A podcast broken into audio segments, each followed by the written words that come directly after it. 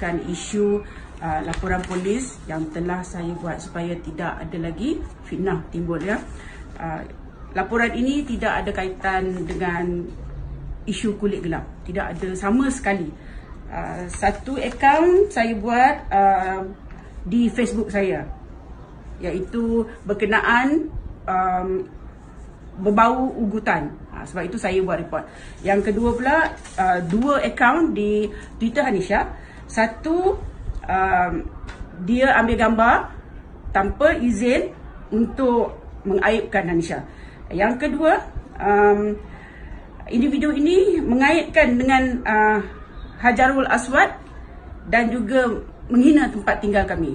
Jadi tak ada isu langsung pasal uh, kulit gelap. Selama ini um, anda semua bersuara pasal anak saya bukan saja kulit gelap tapi anda uh, hina dia anda panggil dia binatang anda panggil dia uh, babi saya tak buat apa-apa pun saya melihat anak saya saya menasihati dia kami sama-sama bangun kami sama-sama hadapi benda tu alhamdulillah kami tak pernah buat apa-apa tindakan tapi di saat saya sebagai seorang ibu ambil tindakan bersuara untuk anak saya tapi saya dikejam.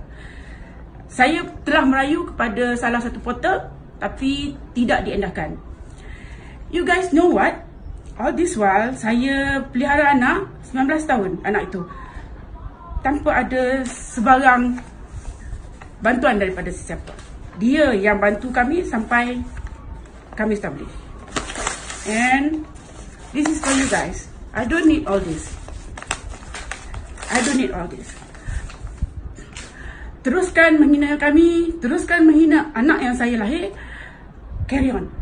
Uh, kepada anda yang support saya dan anak saya, saya um, menjemput anda semua datang ke aku dulu pada 12 hari bulan 10 untuk bersama-sama kami uh, untuk sedikit uh, doa selamat dan juga kempen say no to bully and say no to cyberbullying. Thank you.